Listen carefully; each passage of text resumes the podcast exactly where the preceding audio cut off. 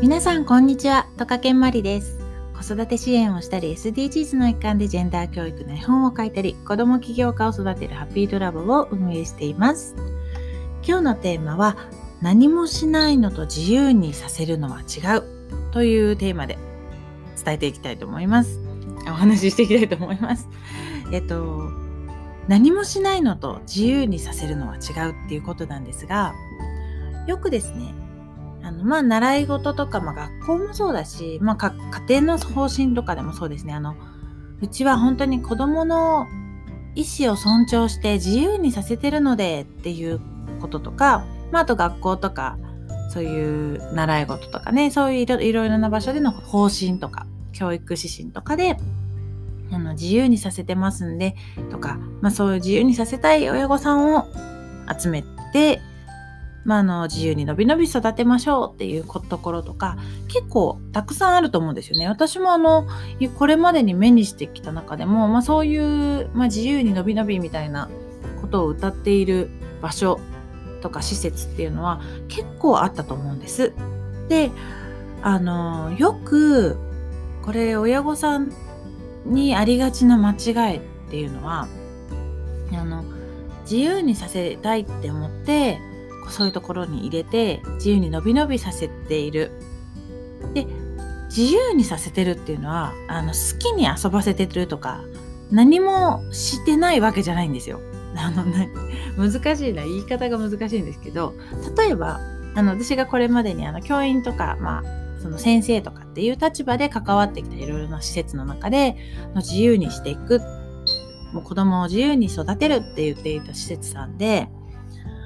お子さんを、まあ、預けて、まあ、ほんでね、自由にのびのび、すくすく育てたいからと言って、こう、たくさんの方がそこで預けていたわけなんですが、そこで、じゃあ、自由にさせるっていうのを、子供の言う通り何でも好きにさせてるっていうのと、こうね、なんか自由っていう言葉が結構こう、いろいろな捉え方ができるので、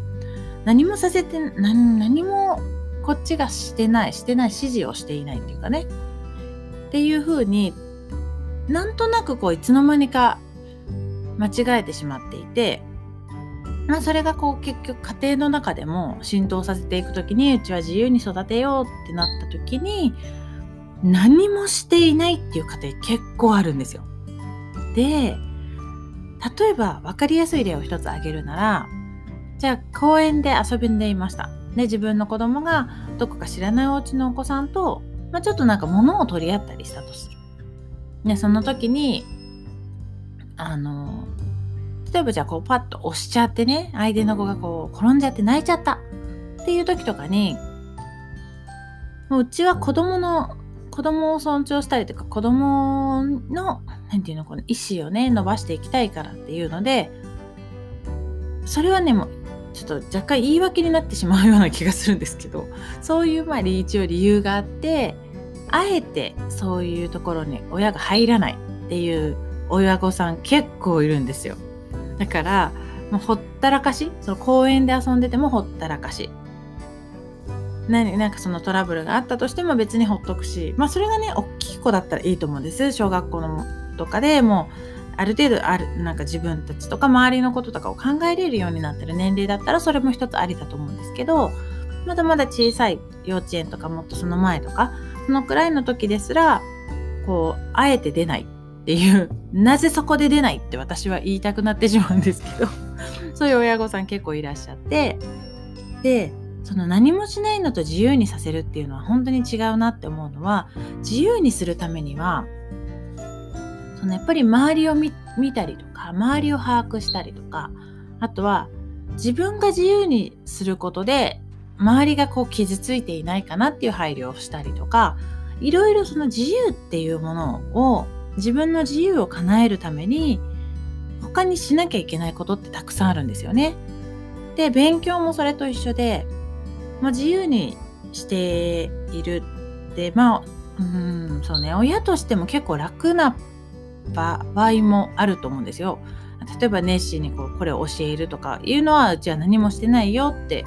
いうご家庭もあるかと思うんですけど逆にそれによって子どもの可能性とか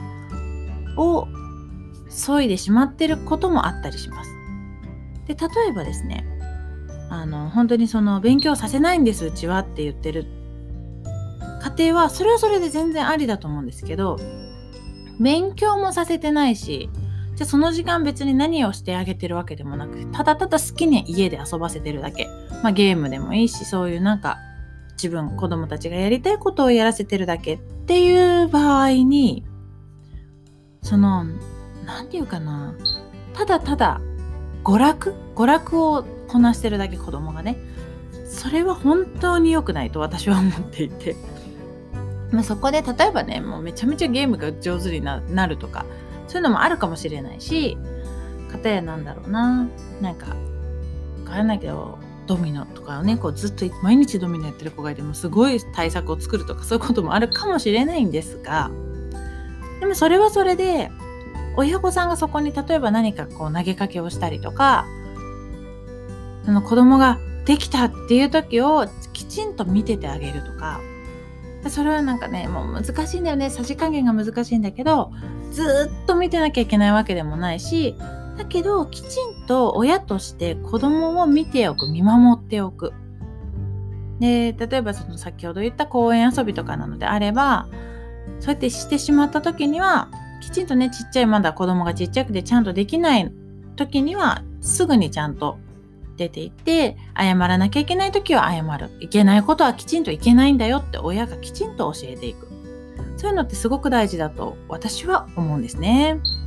なので結構公園でなんだろうな。見知らぬ子たちが こう喧嘩とかなんかやり合ってたりとかねアスレチック内でやったりあるじゃないですか。そういう時にどうしたの？って言って、いきなり怒ったりとか私も全然しませんけど、あの、どうしたの？って声をかけながら何があったの？っていうのを全然見ず知らずの子に私するみたいなの 結構あって。それで話をそうやってね、例えば私だったら、こうなんかそうやって自分の子供が知らないお母さんたちね、こうなんかじっくり話してる様子があったら、あれどうしたんだろうと思ってこう駆け思わず駆け寄ってしまうんですけど、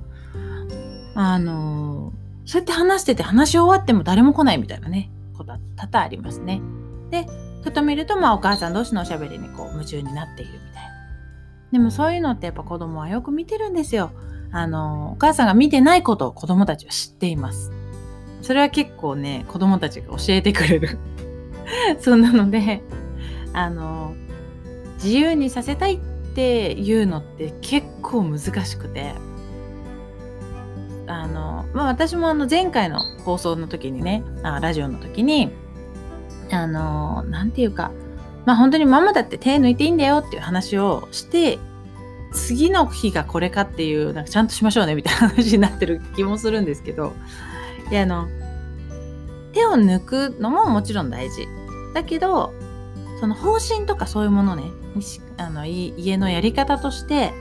何もしてないっていうのがずっと続くといつか何かのツケみたいなものが必ず回ってくるので例えば勉強させない。それは何か理由があってこういうことをさせたいとかこういうふうにしていきたいからっていうのがあれば全然それはいいと思うんですけどあのただただ遊ばせてるだけ勉強もしなくていいしなくていいとも言ってないししなさいとも言ってないみたいな。だから本当にね無関心って結構ねあの無関心に移ってしまうんですよね子供にとったら。あの下手をするとね。まあみんながみんなもちろんそうじゃないけど。なので、なんかその何もしないっていうのはね、私は子育てにおいては何もしないってよく、よくない。うん、なんかね、ちょっとまあ、こう、語弊を、語弊があるような気もしますけど、そうでもそうそう、何もしないわけないじゃん、みたいな感じですね。そうだから、やっぱりきちんと学ばせたい、なの、学ばせたいことを学ばせるというよりは子供たちと対話するっていうことがやっぱり大事なのかなって思いますね。あのママだって人間だし前回ねお話ししたように手を抜く時はもちろん抜くけれどもベースとしてねベースとして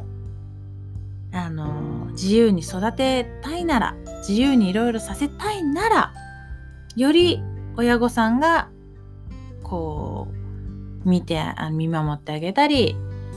後押しをしてあげたり応援してあげたり何かしらのこうサポートは必ず必要になってくるのかななんて思ったりします。そんなわけでトカケンラジオ。えっ、ー、と本当に私個人のこういう教育に関しての思いだったりちょっとした子育てのヒントだったりなんかそういうことをお伝えしながらどこかの誰かの子育てのちっちゃなヒントになればいいななんて思っています。